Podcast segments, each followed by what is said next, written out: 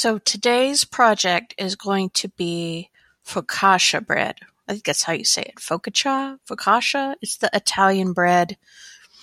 Um, it's like a flat bread.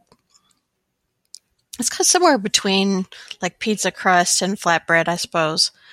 But um, lately, I've seen especially pre-pandemic, I've seen a lot of images of this decorated bread where they put flowers made out of vegetables and things like that on top.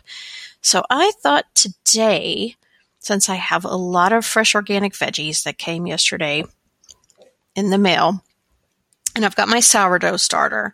I thought I would make some dough and try and follow this recipe for skillet flatbread, no knead skillet, focaccia, focaccia. Tell me how to say it correctly. Um, so that's going to be my experiment of the day. If you've ever made it, holla back. Let me know what you thought. Um, check in.